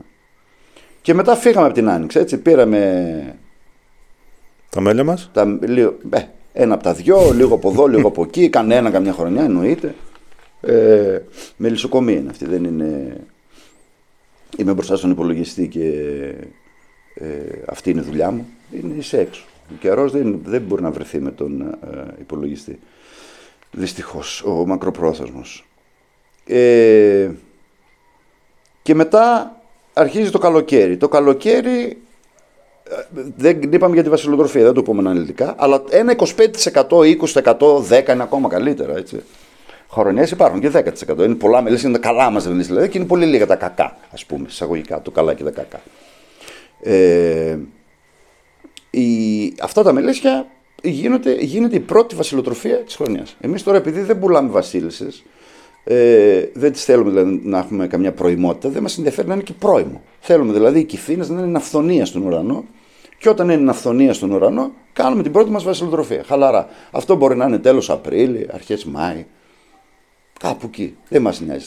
Η διαχείριση τώρα αυτών των παραφιάδων είναι πάλι ίδια. Δηλαδή θα πάνε σε νομές και κάποιες από αυτές που θα είναι καλές, μονά μελίσια πια, θα πάνε στο, στο πεύκο. Κάποια δεν θα είναι καλές. Και θα κοπούν στη δεύτερη βασιλοτροφία της χρονιάς που γίνεται τον Αύγουστο. Τα ξεχωρίσαμε τα κοπάδια. Το πρώτο κοπάδι, πεύκα η πορτοκαλιά, μετά ένα πίκρισμα μια καλοκαιρινή νομή. Άρα αυτό χτυπάει δύο τρίγους, καλοκαιρινή νομή, πίκρισμα και πεύκο. Αυτ, κάποια από αυτά τα μελίσια χτυπάνε τρεις νομές. Μετά υπάρχει μεγάλη μάζα που στην ουσία θα χτυπήσει μια καλοκαιρινή νομή και ένα πεύκο. Και υπάρχει και η τρίτη μάζα, η τρίτη ομάδα, όχι μάζα, συγγνώμη που λέω αυτή τη λέξη, η τρίτη ομάδα που είναι τα μάπα μελίσια της, αυτά που μπήκαν το χειμώνα και δεν τα καταφέραν για διάφορους λόγους που μπορεί να είναι χίλιοι, ε, αυτά θα, κο- θα γίνουν παραφιάδες και κάποια θα καταφέρουν να πάνε στο φθινοπορεινό πεύκο και κάποια δεν θα καταφέρουν να πάνε στο φθινοπορεινό πεύκο και θα ξανακοπούν τον Αύγουστο ή για κά- θα γίνει κάτι άλλο, θα ενωθούν με άλλα πιθανά. Χίλια δυο τώρα μπορώ να σκεφτώ τι μπορεί να γίνει, αλλά η βασική διαδρομή αυτών των τριών κοπαδιών είναι αυτή. Οκ, εγώ κάπου μπερδεύτηκα με την έννοια. Τελικά ποια μελίσια έρχονται στη βασιλοτροφία. Στην πρώτη βασιλοτροφία κόβονται τα μελίσια. Εμείς δεν αλλάζουμε βασίλισσες. Εμείς, ό,τι μελίσια δεν τραβάει, το κόβουμε και γίνεται παραφιάδα. Και ακολουθεί το δρόμο της. Οκ. Η, η ίδια φύση είναι για την παραφιάδα έξω, η ίδια είναι και για το διπλό. Άλλη δουλειά η μια, άλλη δουλειά του άλλου. Ε, το, η τρίτη ομάδα των μελισσιών που θα βγουν από το χειμώνα, που είναι τα μάπα μελίσια, Ναι. αυτά θα πάνε για την πρώτη βασιλοτροφία της χρονιάς. Θα κοπούν παραφιάδες. Εκεί τώρα το μέλημά μας είναι να μπορέσουμε να κόψουμε, ας πούμε, δύο παραφιάδες από το καθένα. Άνοιξη είναι. Δηλαδή, όσο μάπα και να είναι ένα μελίσι, με λίγο σπρώξιμο μια μεταφορούλα, θα γίνει έτσι ώστε να, κοπ- να κοπούν δύο καλές παραφιάδες. Δύο, ας πούμε, πεντάρες παραφιάδες. Εντάξει. Ναι. Και ακολουθούν το δρόμο τους. Πού μπερδεύεσαι; Ε, ποια μελίσια ξεχωρίζονται για να κάνεις εκτροφή βασιλοτροφίας; Από την πρώτη ομάδα; Από την επιλογή εννοείς; Ναι. Την επιλογή. Η επιλογή που θα μιλήσουμε το Α, ναι, οκ, εντάξει, όχι. Προφανώς από την πρώτη ομάδα. Ναι. Προφανώς από την πρώτη ομάδα. Ε, Για την επιλογή, αλλά όσο, είναι άλλο αυτό. όσο αφορά, όσο αφορά Στη τις δεύτερη τώρα παραφιάδες, βασιλοτροφία, ναι, στη δεύτερη βασιλοτροφία που γίνεται τον Αύγουστο, μαζεύονται όλα τα μελίσια σε όλες τις πορείες δηλαδή. Υπάρχουν μελίσια που κάποια στιγμή δεν τραβάνε όπως τραβάνε τα άλλα. Σωστά; ναι. Βγάζει ένα προβληματάκι, το άλλο βγάζει εκείνο. Αυτός λέει δεν πάει για την Δεν μπορεί να επόμενη. Αυτό ακολουθήσει, Δεν πάει, ναι. μπορεί να ακολουθήσει. Αυτά όλα μαζεύονται, πάλι ομαδοποιούνται δηλαδή. Και τον Αύγουστο γίνεται η δεύτερη μεγάλη βασιλοτροφία πια. Οκ. Που εκεί μπαίνει. Είμαστε επίσης αυστηροί. Γιατί στην ουσία δεν θέλω να πάω ένα μελίσσι στο πεύκο που να μην μου είναι δεκάρι και να μου είναι εφτάρι. Κατάλαβες τι λέω. Δεν... Ωραία, προκύπτουν δύο ερωτήσεις. Θα απαντήσεις. Είναι ε, δημιουργία παρεφιάδων, ε, δηλαδή τι, οι δικέ σου παρεφιάδες πώς δημιουργούνται. Ναι. Και η άλλη η, ουσια- η- είναι πότε αλλάζονται οι βασίλισσες στα μελίσια που ακολουθούν όλες τις νομές και τα λοιπά. Και με ποιο τρόπο. Γιατί πιστεύω δηλαδή, ότι κάποια μελίσια. Τα μελίσια αλλάζουν βασίλισσες και κόβονται παραφιάδες. Κάποια μελίσια δηλαδή που η βασίλισσά τους θα, ε, λόγω ηλικίας πια αρχίζει και βλέπεις ότι δεν τραβάει. Τι- Γιατί και οι βασίλισσες ξέρεις ποιας χρονιάς είναι, έτσι. Εφόσον ομαδοποιούνται κάθε φορά. Ναι. Ε, ανάλογα σε τι φάση είσαι, ή και το ίδιο το μελίσι θα κοπήσει παραφιάδες ή θα μπει από πάνω μια παραφιάδα και θα συνεχίσει με διαφορετική βασίλισσα. Και ε, αυτό έχει να κάνει καθαρά με το περιοχή, με την περίοδο αυτό. Για μένα δηλαδή και τη μελισσοκομεία που κάνω εγώ μου είναι πιο δύσκολο να κάνω τριπλοκυψελίδια, να κάνω, να κάνω μια βασιλοτροφή σε τριπλοκυψελίδια, να βγάλω βασίλισσες και με αυτές τις βασίλισσες να τις βάλω σε κουλουβάκι για να πάω να αντικαταστήσω στα μεγάλα. Κατάλαβε τι λέω; Τα μελίσια τα ακολουθώ, δηλαδή τα ακολουθώ και με ακολουθούν. Ξέρεις, κάπως βλέπω ποιο πάει και όποιο ξεστρατίζει, το ξεστρατίζω εγώ πιο πολύ. Και τα άλλα προχωράνε πάλι, κάπως έτσι. Δηλαδή, αλλά η ομαδοποίηση, ας πούμε, στη μελισσοκομεία είναι το α και το ω. Στην υπερβολή του το λέω τώρα. Δεν είναι το α και το ω. Αλλά είναι το α και το ω. Γιατί βοηθάει Τουλάχιστον- πάρα πολύ τον επαγγελματία Μπράβο. μελισσοκόμο Αυτό στη ήθελα να δουλειά. Δηλαδή, ξέρεις τι θες να κάνεις. Πας εκεί και, και έχεις συγκεκριμένο. Κάνεις την ίδια δουλειά όλη μέρα. όλα Είσαι τα πιο μέσα. παραγωγικός. Από το να βρίσκεις ένα διαράκι και μετά ένα εφταράκι και μετά ένα 17 πλαίσια και μετά αυτό θέλει τέταρτο πάτωμα και πάει λέγοντας. Γίνεται το, το κεφάλι σου καζάνι. Ενώ άμα ξέρεις ότι. Είναι πρέπει- όλα ίδια. Ε, ναι. Αυτό έχει να κάνει με τη διαχείριση, δηλαδή την ευκολία στη δουλειά. Πήγα και μοίρασα 300 πατώματα συνεχόμενα σε μια ώρα και έφυγα. Μεγάλη Αυτό υπόθεση. Έχεις να κάνει σχέση και με την επιλογή πάλι. Γιάννη. Πρωτίστως Γιάννη. Πρωτίστως. Ωραία. Ε, Έχεις να πεις κάτι για τις πορεφιάδε, κάποια ειδική διαχείριση από σένα ή κάτι που προτιμάς εσύ, που σε διευκολύνει Οι εσένα; παραφιάδες του Αυγούστου καλά είναι να κόβονται με τουλάχιστον τρία πλαίσια ε, γόνο, όπως τις κόβουμε εμείς. Στην περιοχή της Θεσσαλίας κόβουμε τις παραφιάδες και μετά ακολουθούν το δρόμο της Δύσης. Κισό δηλαδή και καναρί και κάμια κουμαριά φεύγουν, πάνε για το χειμώνα. Οι παραφιάδες της Άνοιξης μπορεί να είναι και με δύο πλαίσια γόνο, ας πούμε. Μπορεί να είναι και λίγο πιο μικρές, θέλω να πω. Για μας, ξαναλέω, που δεν μας ενδιαφέρει να πουλήσουμε παραφιάδες ή να πουλήσουμε βασίλε. Μα μας ενδιαφέρει να είναι κυψέλε γεμάτες. Γιατί γι' αυτό το λόγο τις έχουμε. Όταν υπάρχουν κυψέλε, πρέπει να είναι γεμάτες. Όποιες αδειάσουν, τις ξαναγεμίζουμε δηλαδή. Αλλά αυτός είναι ο στόχος. Και γι' αυτό σου λέω με τις ανοιξιάτικες παραφιάδες, την τρίτη ομάδα δηλαδή, αυτό που θέλουμε και γι' αυτό δεν μας ενδιαφέρει για δύο λόγους να κάνουμε νωρίς βασιλοτροφία. Η μία είναι γιατί δεν έχεις κυφίνε και έχεις λυπή γονιμοποίησης και έχεις προβλήματα. Οπότε δεν έχεις ένα λόγο να είσαι πρόημο. Ε, και ο δεύτερος λόγος είναι ότι ο- άμα το κάνεις έτσι οριακά όψιμα, όχι όψιμα όμως, οριακά, ε, στην ουσία αυτές, η, αυτή η ομάδα που είναι μικρά μελίσια μπορεί να σου δώσουν και δύο παραφιάδες. Που αντικαταστάσει τι κυψέλε της άλλη. Να τους δώσεις δυνατότητα δηλαδή, να αναπτυχθούν μέχρι μια Λίγο, όσο δυναμικότητα. μπορούν. Δηλαδή δεν μπορούν. όσο να Άμα τραβήξουν. μπορούσαν θα ήταν στη δεύτερη ομάδα. Στην τρίτη είναι. Να. Ε, Άλλη ερώτηση. οι παραφιάδες αυτές ε, σε τι βαθμό δηλαδή μπορείς και ε, εμπειρικά ε, μπορούν να σου γίνουν παραγωγικές ε, στα πεύκα ας πούμε; Το 50%. το 50% Ψηλά χαμηλά, ξαναλέω. Βελανίδια. Μπορεί να υπάρξουν χρονιές δηλαδή που να είναι το 80% και χρονιές που να είναι το 30%. Εντάξει, εξαρτάται το καιρό, εξαρτάται τις Το χρονιές. βασικότερο όλων. Πότε θα κάνεις τη βασιλοτροφία καταρχήν. Ένα. Άμα κάνεις τη βασιλοτροφία 20 μέρε νωρίτερα, πας στο 80%. Αλλά μπορείς να τις κάνεις 20 μέρες νωρίτερα. Δηλαδή εκεί παίζει ο καιρός. Κάθε χρονιά. Διαφορετικό. Δεν μπορείς να το βγάλεις αυτό το σχεδιάγραμμα. Αυτή τη στιγμή δηλαδή η ομάδα επεξεργάζεται διάφορα σενάρια. Που είναι σενάρια τελείως διαφορετικά και γεωγραφικά. Το ένα είναι στο βορρά, το άλλο είναι στο νότο. Δεν ξέρουμε αυτή τη στιγμή τι θα συμβεί, παρόλο που είμαστε τέλος Φλεβάρι. Δεν έχει αποφασιστεί ακόμη δηλαδή. Απλά είμαστε έτοιμοι. Έχουμε έτοιμα τα πλαίσια δηλαδή, που θα εμβολιάσουμε. Σχεδόν ξέρουμε ποια, από ποια μελίσσα θα πάρουμε γεννητικό υλικό. Και σχεδόν ξέρουμε και ποια μελίσσα θα κόψουμε. Σχεδόν όλα αυτά. Αλλά πού δεν ξέρουμε ακόμη. Ε, και άλλο λίγο για τις αποκλειστιάτικες σου παραφιάδες. Ναι. Ε, πολλές φορές ε, γίνονται ερωτήσεις ε, για το θέμα άμα είναι ποιοτικές ή όχι, για τις γονιοποιήσεις των βασιλισσών. Μια χαρά είναι. Ε, αυτό θέλω να πεις εσύ ότι... Μια χαρά είναι. Και αυτό εξαρτάται από την περιοχή. Για μας ο Αύγουστος στην περιοχή της κεντρικής ας πούμε Ελλάδος, στην υπηρετική χώρα, ε, είναι οριακά καλά για τις παραφιάδες στο μέγιστο δυνατόν των χρονιών. Κατανοητό. Θυμάμαι μια χρονιά που είχαν έρθει επίσης και στο χωριό κάτι φίλοι Άγγλοι. Και ήταν Ιούλιος, το αηλιό, πανηγύρι εδώ και φορούσαμε μπουφάν. Είχα βγάλει όλα τα πουλόβερα από πάνω. Έκανε πολύ κρύο. Εκείνη η χρονιά προφανώς δεν ήταν καλή εποχή. Γιατί κόψαν πολλούς κυφίνε στα μελίσια. Ήταν μια χρονιά όμως στα 20 χρόνια που θυμάμαι εγώ. Κατάλαβες τι λέω; Μεταφέρεται. Στην Κρήτη είναι διαφορετικές συνθήκες και στο Βορρά διαφορετικές. Αυτό δηλαδή είναι ε, η μελισσοκομεία του καθενός. Δεν υπάρχει ορθό και λάθος. Υπάρχει το στατιστικά δεδομένο. Το στατιστικά δεδομένο για μένα είναι η τελευταία βασιλοτροφία μπορεί να γίνει τον Αύγουστο. Τον Αύγουστο. Αυτό δεν σημαίνει ότι δεν μπορεί να γίνει τον Σεπτέμβριο μια χρονιά. Αλλά για, εγώ την κάνω τον Αύγουστο. Γιατί έτσι έχω, είμαι μέσα στο στατιστικό δεδομένο. Το αντίστοιχο με την ντομάτα, η τελευταία καταγεγραμμένη ημερομηνία παγετού, παγετού ε, εδώ στην περιοχή είναι 26 Απριλίου. Εμείς την ντομάτα βάζουμε 27 Απριλίου και μετά.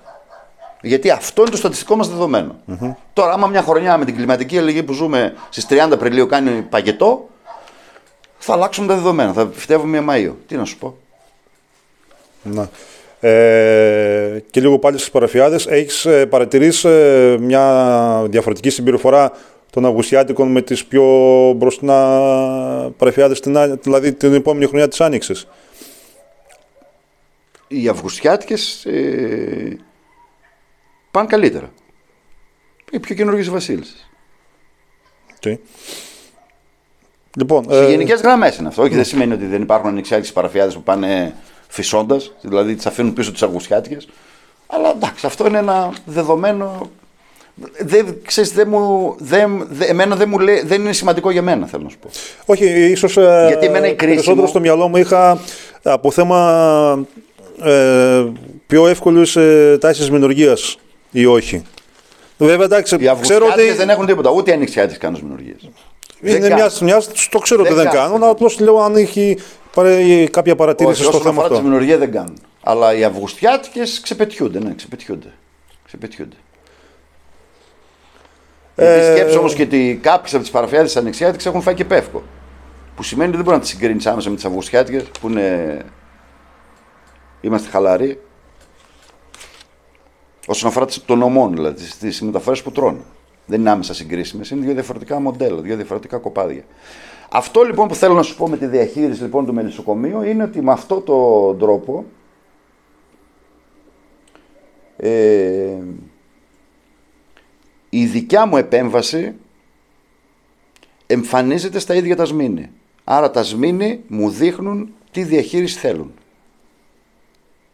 Το είπα δύσκολα; Άμα θέλεις το εξηγήσω.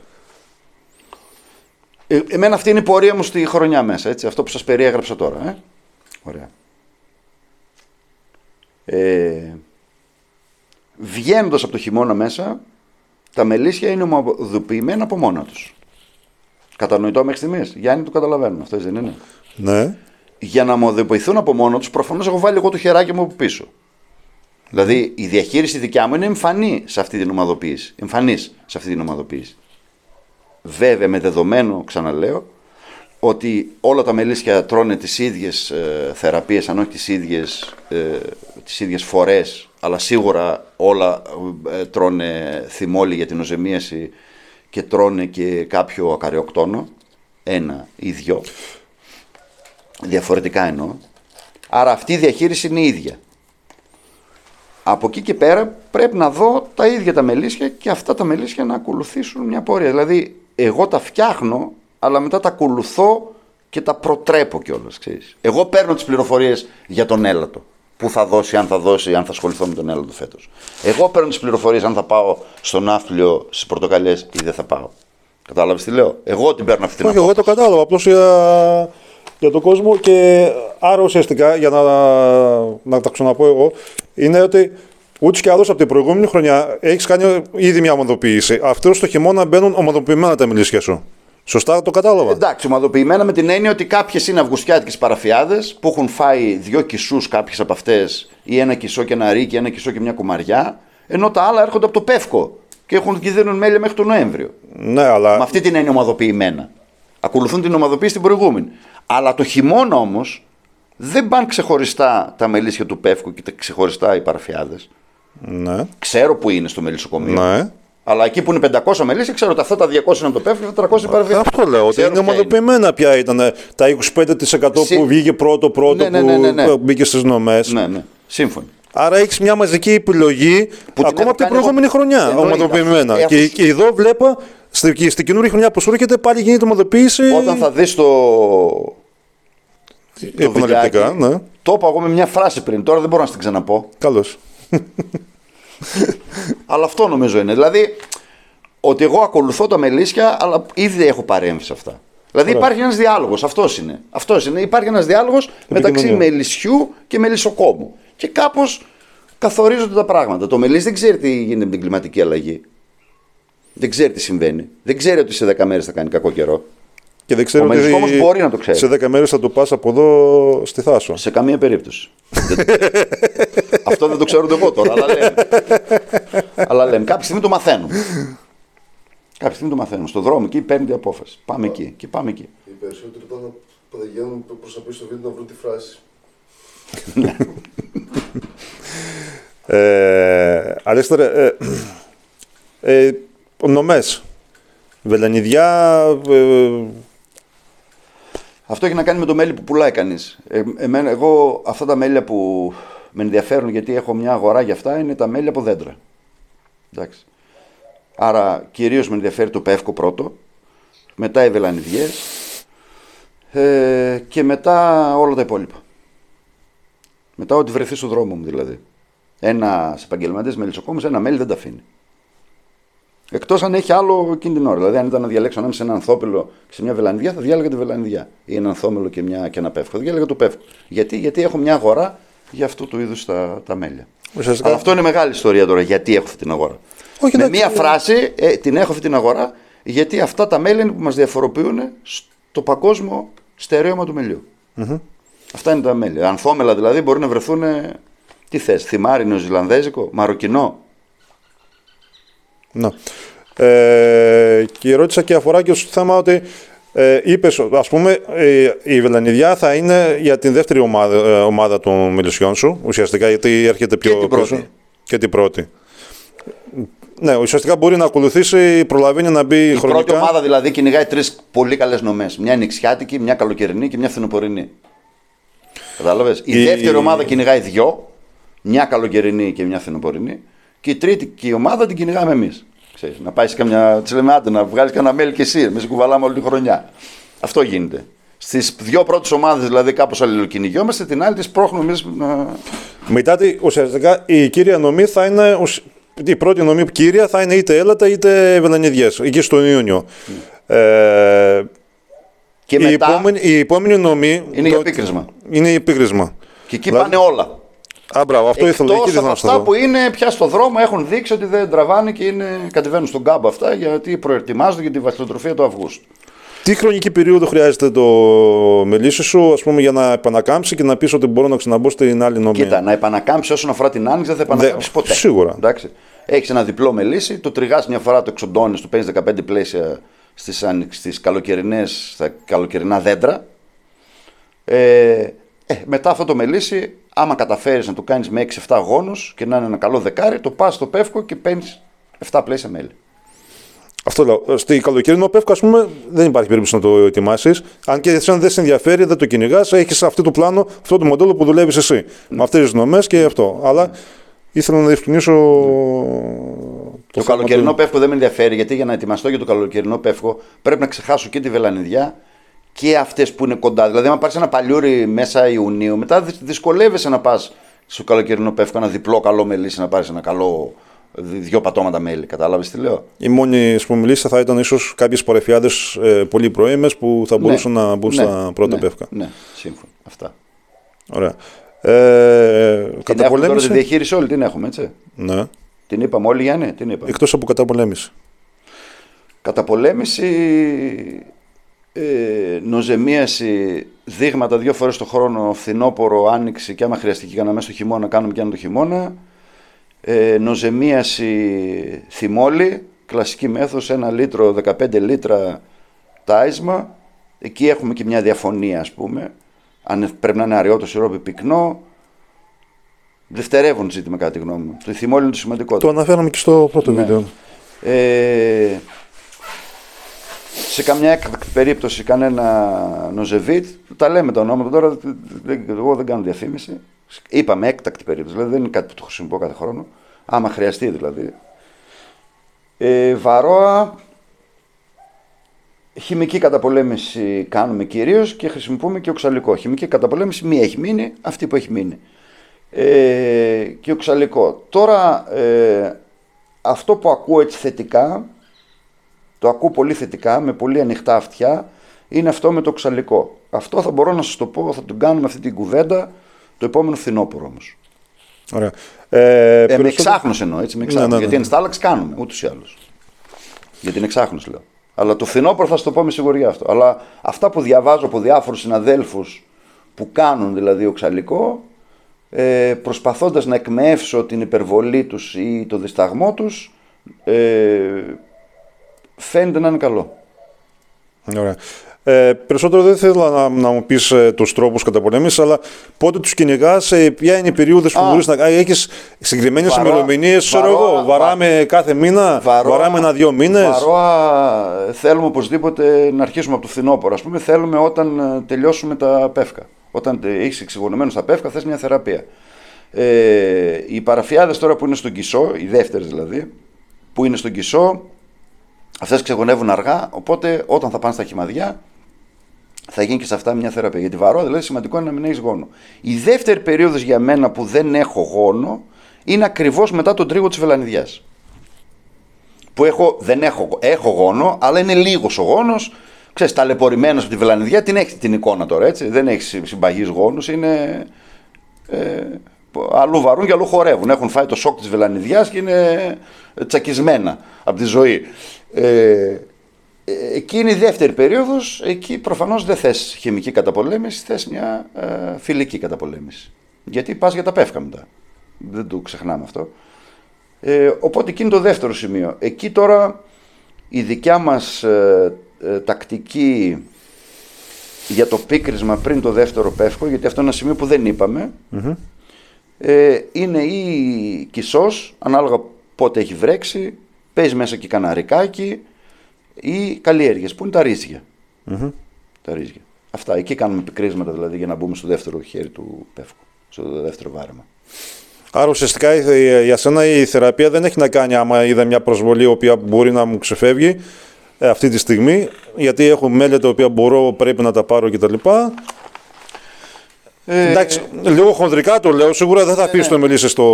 Εννοείται, εννοείται. Αλλά ε, μα, κοίτα, Μίτσο, παλιά μας έφτανε μια εφαρμογή και τελειώνει. Μπράβο. Τώρα δεν μας φτάνουν μια εφαρμογή, ε, μας θέλουμε δύο εφαρμογές. Και καλά να είμαστε. Να θέλουμε δύο δηλαδή. Ε, Όπως φαίνεται αυτό το κομμάτι, ε, αυτό με βολεύει εμένα. Δηλαδή εκεί Νοέμβριο-Δεκέμβριο και η άλλη μια εφαρμογή ε, το καλοκαίρι μετά τη Βελανδιά που δεν έχουμε πολλούς γόνους πάλι. Αλλά το κύριο μέλημα είναι τους γόνους. Για την οζεμίας τώρα, η λογική είναι ότι κάνεις ε, ε, θυμόλι, σιρόπι δηλαδή για αποθήκευση ή τέλος Νοέμβρη, αρχές Δεκέμβρη, αρχές Νοέμβρη, εξαρτάται από τον καιρό και το πού είναι τα, τα μελίσια. Και η δεύτερη είναι τώρα, ως ο νούπο. Δηλαδή τώρα θα αρχίσουμε ας πούμε να κάνουμε τα πρώτα μας μπουκάλια, οπότε θα βάλουμε μέσα και θυμόλι. Τη φθινοπορεινή, γιατί τη λέω έτσι, γιατί στην ουσία η, η θυμόλη για να δουλέψει το χειμώνα, όσο δουλεύει έτσι, για να δουλέψει το χειμώνα θα πρέπει να αποθηκευτεί μέσα στο μελίσι έτσι ώστε αυτό το θεραπευτικό συσταγωγικά σιρόπι να καταναλώνεται από τις μέλισσες κατά τη διάρκεια του χειμώνα έτσι, έτσι ώστε να έχεις μια προστασία. Σωστό, αυτή είναι η λογική. Αυτό τι σημαίνει, σημαίνει ότι αν ας πούμε δεν πρέπει να δώσεις το σιρόπι δηλαδή αυτό όταν τα μελίσια έχουν γόνους, γιατί θα το καταναλώσουν, δεν θα το αποθηκεύσουν. Καταλαβαίνεις τι λέω, θα αποθηκευτεί Ναι, ναι, λίγο. ναι, ναι, ναι. Άρα πρέπει να το δώσεις τότε που τα μελίσια να το αποθηκεύσουν. Γιατί δεν θες να λειτουργήσει διαγερτικά αυτό, θες να λειτουργήσει αποθηκευτικά. Ακριβώς αυτό που δεν θα ήθελες δηλαδή σε φυσιολογικές συνθήκες, γιατί δεν θες να εμφανιστεί ένα ε, σιρόπι μέσα σε, ε, στο μελι Ε, την άνοιξη τώρα δεν έχει σημασία με το που ανοίξει ο καιρός ή εκεί δυτικά ας πούμε, ε, το, το κάνεις από τα πρώτα ε, ταΐσματα. Και όχι ε, συνεχόμενα. Δηλαδή, όχι θα κάνουμε τέσσερα μπουκάλια και θα βάλουμε και στα τέσσερα θυμόλι, στα δυο. Δεν χρειάζεται δηλαδή. Το λιγότερο δυνατόν θέλω να σου πω. Ωραία. Υπάρχουν χρονιές που βάζουμε και μία φορά θυμόλη. Γιατί τα μελίσια γίνεται χαμός. Είναι έξω άνοιξη, γίνεται τις κακομέρες. Δεν... Δηλαδή το βλέπεις ότι τα μελίσια δεν έχουν θέμα. Εντάξει. Αλλά επειδή έχουμε πάθει ζημίες χρονιές, γι' αυτό λοιπόν λειτουργούμε έτσι. Λίγο Σε προληπτικά. εισαγωγικά, προληπτικά. Σε εισαγωγικά. Ναι, γιατί προληπτικά δεν υπάρχει, υπάρχει θεραπεία. Ε, και ίσως ε, μια ασθένεια η οποία είναι η ασκοσφαίρωση, αν συναντάς ε, και αν και υπάρχει κάποια ειδική διαχείριση ή πάμε και κεφάλι. Τέρμα. Αυτό. Δεν έχω άλλη διαχείριση γι' αυτό τώρα δεν, και δεν τη συναντάμε. Και εντάξει, συναντάμε που και που βλέπουμε. Α, λέμε, Α, και αυτό έχει ασκόσφαιρα. Λέμε, Μίτσο, γράψτε το αυτό, έχει ασκόσφαιρα. Ξέρεις, α, έτσι. Δεν λέμε κάθε, κάθε δύο μιλήσεις και Μίτσο, γράψτε αυτό, Μίτσο, γράψτε αυτό, ξέρεις. Να. Ε, Άλλη ερώτηση. χειμώνας, τίποτα. Τίποτα, το χειμώνας πήγαμε μια χαρά. Τα πάμε αυτά με το χειμώνα. Τα πάμε. Σηματώσαμε τα πλαίσια, ε. Πάει ο χειμώνας. Ε; Σηματώσαμε τα πλαίσια. Σειρματώσαμε πλαίσια, κάναμε τα κεριά, τελειώσαμε αυτά. Ε, στη διαχείριση του μελισσοκομείου σου έχεις κάποιους ειδικούς χειρισμούς, δεν ξέρω εγώ, ε, κυψέλες πλαστικές, δεν ξέρω κάποιος αριθμός ε, πατωμάτων, δεν ξέρω εγώ, οχτάρες, ε, Λοιπόν, κάτι... ακούστε να σας πω τώρα κάτι. Εγώ είμαι κατά του πλαστικού γενικά γιατί δεν μ' αρέσει η- η- ότι είναι προϊόν πετρελαίου. Έχω μια τέτοια πετριά στο κεφάλι μου. Ε, οι, οι αντίθετοι με μένα λένε Μα τι λες τώρα, αφού είναι πλήρως ανακυκλώσιμο. Εντάξει, παρόλα αυτά, εγώ έχω μια τέτοια πετριά.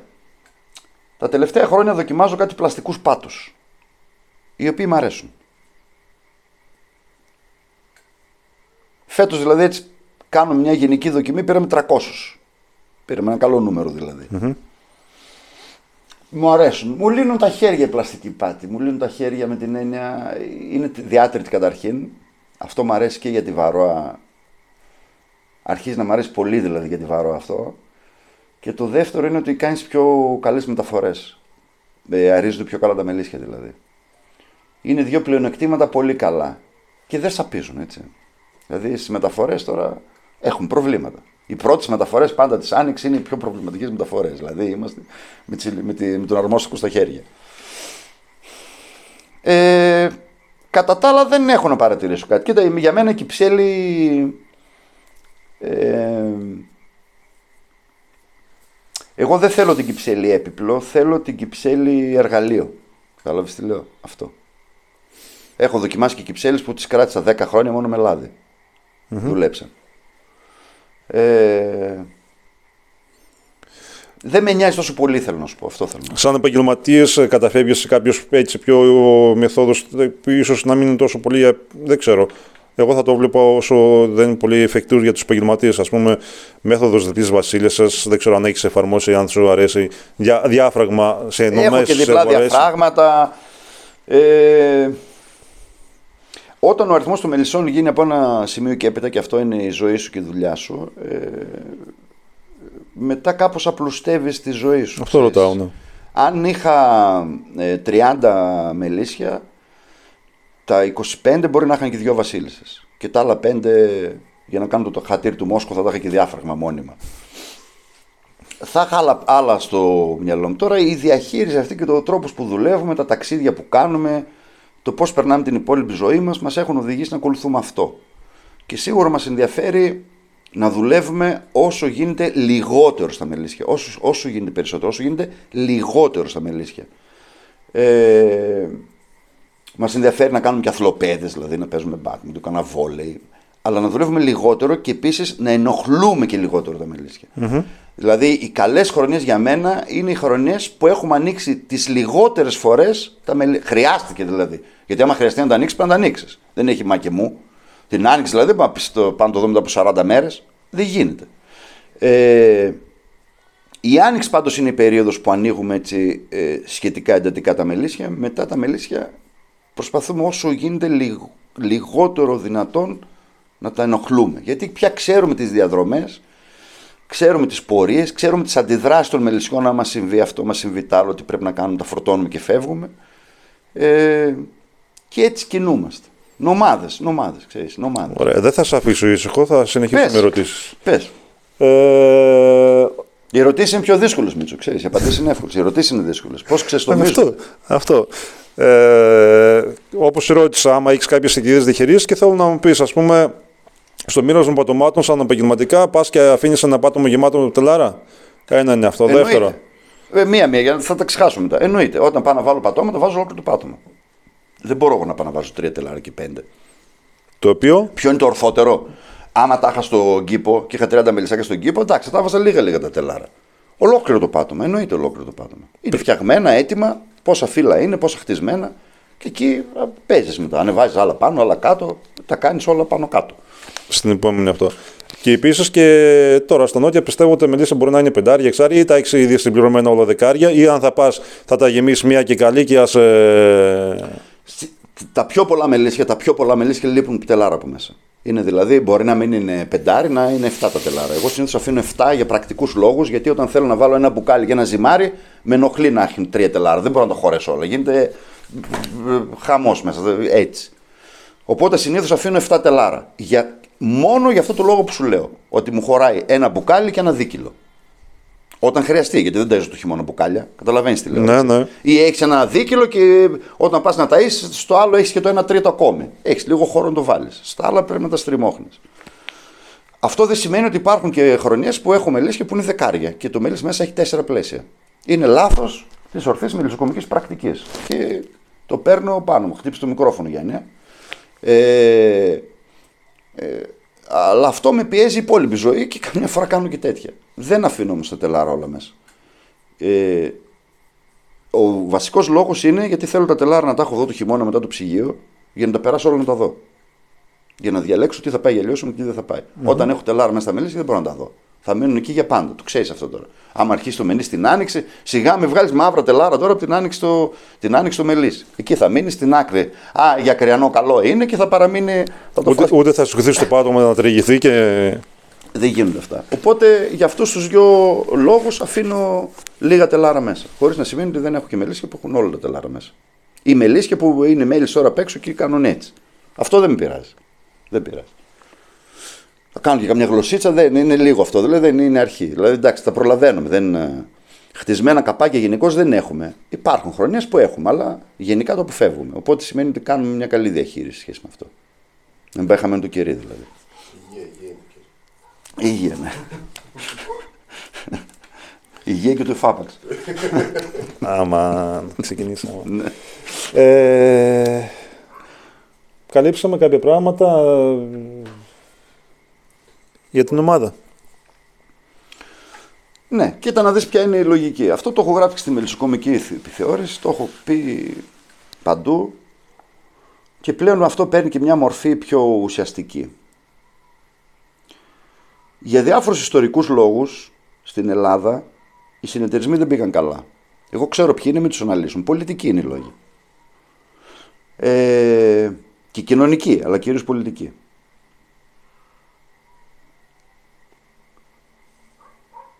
Για το... Δεν θυμάμαι το νούμερο τώρα, γι' αυτό με βλέπεις έτσι τακτικό, δεν θέλω να πω κάποια βλακεία. Πάντως, από την αρχή, ας πούμε, από το 18, από το 22, από το 20, από το 18 μάλλον, υπάρχει μια αλλαγή, έστω και μικρής τροποποίησης των νόμων περί συνεταιρισμών, λιγότερο από εξάμεινο. Κάθε εξάμεινο δηλαδή έχουμε και μια αλλαγή του νόμου περί συνεταιρισμών. Γι' αυτό λέω είναι και πολιτικό.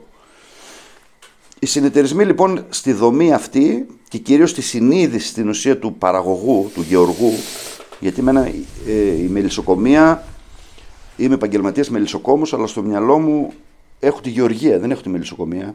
Γιατί η γεωργία είναι η μεγάλη ομπρέλα, που μέσα είναι και η μελισσοκομεία. Ξέρω τα καλά της μελισσοκομείας, ξέρω τι, την αξία της μελισσοκομείας στην γεωργία, την ξέρω πολύ καλά, όπως καταλαβαίνεις, και από αυτό προσπαθώ να το κοινωνήσω κιόλας. Αλλά η μεγάλη εικόνα είναι η γεωργία. Η ανθρωπότητα δεν ταΐζεται από τους μελισσοκόμους, ταΐζεται από τους γεωργούς. Αυτό είναι δεδομένο. Ποιοτικά συμβάλλει πολύ ο μελισσοκόμος, στην ποιοτική τροφή δηλαδή. Αλλά όχι στην ποσότητα. Ωραία. Ε, αυτή την εικόνα λοιπόν, επειδή πια έχει περάσει στην κοινωνία, στην παραγωγή, στους ανθρώπους, ότι οι συνεταιρισμοί είναι πολύ δύσκολο να πετύχουν και όλο αυτό το αφήγημα τέλος πάντων, υπάρχει μια έξυπνη λύση που είναι ένα ενδιάμεσο βήμα. Ποιο είναι αυτό; Να συνεργαστείς με κάποιους ανθρώπους μόνος στην παραγωγή. Γιατί στην εικόνα του συνεταιρισμού, εμείς έχουμε το συνεταιρισμό, είμαστε 10 μελισσοκόμοι, έχουμε ένα συνεταιρισμό, μαζεύουμε τα μέλη μας, τα τυποποιούμε και τα πουλάμε. Αυτό είναι ένας ολοκληρωμένος συνεταιρισμός. Αλλά υπάρχουν και συνεταιρισμοί και ομάδες παραγωγών που έχουν μια συνεργασία στην παραγωγή. Αυτό τι σημαίνει; Σημαίνει ότι μπορεί ας πούμε, να είναι πέντε μελισσοκόμοι και να έχουν τρία φορτηγά και όχι πέντε φορτηγά. Σημαίνει ότι εκεί που πάνε να πάρουν να διαπραγματευτείς εσύ, εγώ πες, ε, 10 τόνους ζάχαρη, μπορείς να διαπραγματευτείς 50 τόνους ζάχαρη. Ξέρετε το μέγεθος των εκμεταλλεύσεων τώρα λέμε, έτσι. Και ποιο είναι το μέγεθος των εκμεταλλεύσεων; Εκεί οι όροι μπαίνουν από μόνοι της. Μίτσο, εγώ και εσύ δεν θα κάνουμε ποτέ συνεταιρισμό στην παραγωγή. Γιατί δεν χρειάζεται να κάνουμε. Γιατί εσύ έχεις μια πολύ μεγάλη μονάδα και έχω και εγώ μια πολύ μεγάλη μονάδα. Καταλαβαίνεις τι λέω; Απόλυτα. Αν μπορούσαμε στην ουσία να κάνουμε εμείς οι δυο ένα συνεταιρισμό, θα κερδίζαμε μια πολύ μικρή διαφορά λόγω μεγέθους. Γιατί είμαστε στην ίδια κλίμακα. Mm-hmm. Καταλαβαίνεις τι λέω τώρα; Ωραία. Δηλαδή, αν πάμε εμείς στο εργοστάσιο Ζαχάριος, που δεν υπάρχει, αν υπήρχε, σε ένα εργοστάσιο Ζαχάριος και λέγαμε εσύ θες 50 τόνους ζάχαρη και εγώ θέλω 50 τόνους ζάχαρη, η κλίμακα στην τιμή ανάμεσα στους 50 τόνους και στους 100 τόνους θα ήταν πάρα πολύ μικρή. Καταλαβαίνεις τι λέω; Ενώ αν κάποιος παίρνει 3 τόνους ζάχαρη και 50 τόνους ζάχαρη, η κλίμακα στην τιμή είναι μεγάλη. Άρα, οι ομάδες και οι συνεργασίες στην παραγωγή έχουν ένα μέγεθος που αυτορυθμίζεται. Ανάλογα με τους ανθρώπους που σε πλαισιώνεσαι, που κάνεις την ομάδα δηλαδή. Πάντως το σίγουρο είναι ότι τα πλεονεκτήματα είναι τρελά, όχι μόνο όσον αφορά τις ισορροές, δηλαδή αυτά που θες να αγοράσεις και τις τιμές που μπορείς να ε, πετύχεις, αλλά και διαφορετική διαπραγμάτευση. Γιατί για σκέψου να πας σε ένα έμπορα και να του πεις ε, έχω 50 τόνους μέλι ή έχω 3 τόνους μέλι. Να σου πω την αλήθεια, Αλέξανδρε, για αυτή την συγκεκριμένη περίπτωση πλέον δεν ισχύει. Παλιά ισχύει, τώρα πλέον δεν ισχύει. Ναι. Είναι ιδιαίτερη συνθήκη. Mm. Αλλά σίγουρα οι εκροές και οι εισρωές έχουν να κάνει με, το, με την κλίμακα μεγέθους. Πετυχαίνει πολύ καλύτερες κλίμακες και στις εισρωές και στις εκροές όταν έχεις μια μεγάλη κλίμακα. Που αυτό είναι ζητούμενο σήμερα δηλαδή στην παγκοσμιοποιημένη οικονομία ε, ε, και, και στην κλιματική αλλαγή που ζούμε. Το δεύτερο, που αυτό είναι δύσκολο να το καταλάβει ένας γεωργός, ας πούμε, ενός μελισσικού που να το καταλάβει πιο εύκολο, είναι η ασφάλεια που νιώθεις στην εργασία. Δηλαδή, είναι διαφορετικό να πάω εγώ ρεμίτσο με άλλους τρεις μελισσάδες με τρία φορτηγά, πέντε μελισσάδες με τρία φορτηγά και να τριγάμε στη Χαλκιδική που τριγούσαμε φέτος, από το να πάω μόνος μου. Είναι πολύ μεγαλύτερη ασφάλεια. Καταλαβαίνεις τι λέω. Που αυτό δύσκολο το αντιλαμβάνει το άλλος, αλλά αυτό σου δίνει μεγάλο αέρα. Νιώθεις, ξέρεις ότι μπορείς να κάνεις τα πάντα και να σου συμβεί μια μικρή ευαρία, θα δώσω μια λύση. Το αντιλαμβάνεις αυτό; Ναι, ναι. Ε, και ποιο είναι το επόμενο βήμα αυτού του πράγματος, αν αυτό εδραιωθεί. Το επόμενο βήμα αυτού του πράγματος είναι μετά να κάνεις ένα συνεταιρισμό και να πουλάς και το μέλη σου συνεταιρισμός.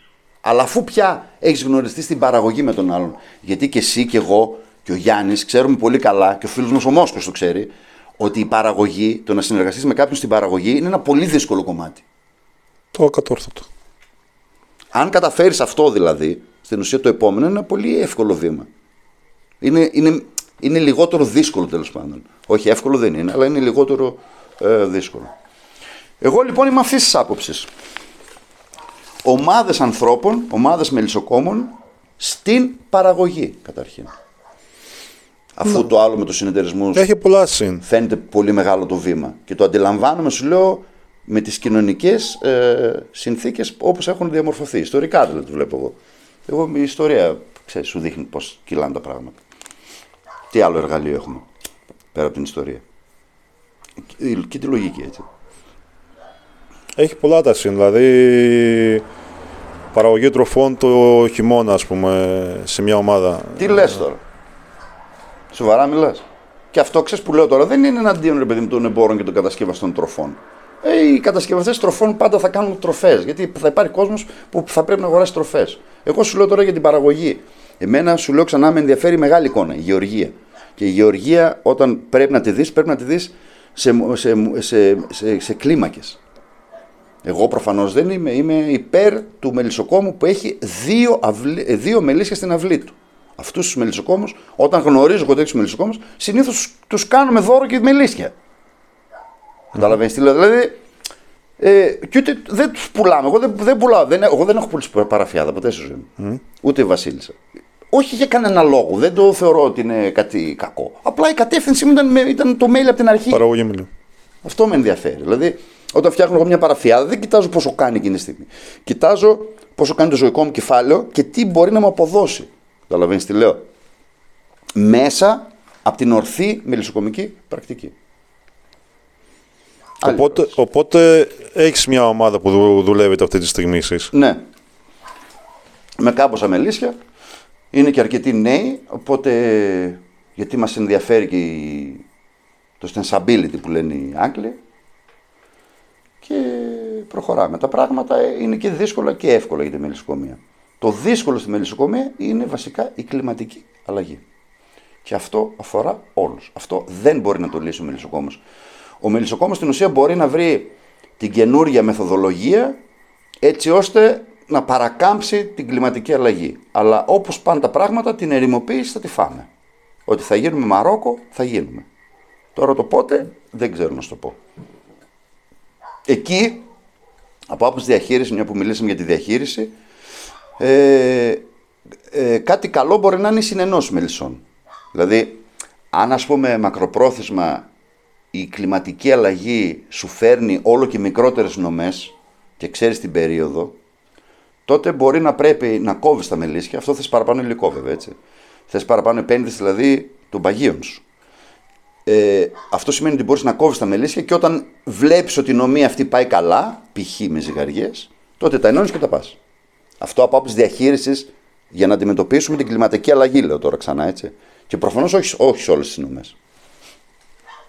Χωρίς πάντως ε, ε, κλιματική η αλλαγή, ε, χωρίς κλιματική αλλαγή τα πράγματα ήταν καλύτερα και στη Βαρόα και στις υπόλοιπες ασθένειες. Ήταν καλύτερα. Η κλιματική αλλαγή νομίζω είναι το, το σημείο, το κρίσιμο σημείο ξέρεις, που πρέπει να επικεντρώσουμε. Και εκεί ξέρεις μπαίνουν όλα μέσα τώρα έτσι. Μπαίνουν οι φυτεύσεις δένδρων, τι αναδασώσεις πρέπει να κάνουμε. Άμα βλέπεις δηλαδή την κλιματική αλλαγή. Και εκεί για άλλη μια φορά πρέπει να ξαναγυρίσουμε στην επιστήμη. Η ίδια επιστήμη δηλαδή που στην ουσία οδήγησε την τεχνολογία Στην κλιματική αλλαγή. στην κλιματική αλλαγή πρέπει να μας δώσει και τη λύση. Αλλά Αναθεω... σίγουρα υπάρχει Αναθεώρηση. Μίτσο έτσι είναι, συνέχεια είναι στα πράγματα. Δηλαδή, εντάξει, ε, ε, εμένα πολλές φορές με ενδιαφέρει να τα διαπιστώνω. Άμα διαπιστώνω και ξέρω τη δομή τους, εύκολα μετά τα αντιμετωπίζω. Δηλαδή, είναι αυτό που λέμε, ρε παιδί μου, ότι ε, οι μέλισσες, λέει, οι μέ- οι μέλισσες, λέει, οι χειμωνιάτικες μέλισσες, αυτό είναι, για μένα αυτό είναι η μαγεία, ας πούμε, στη μελισσοκομεία. Και αυτό θα έπρεπε να δουν και οι μελισσοκόμοι. Αυτό, άμα δουν οι μελισσοκόμοι, μπορεί να αλλάξει η ζωή τους όλοι. Να το δουν όμως και να το βιώσουν.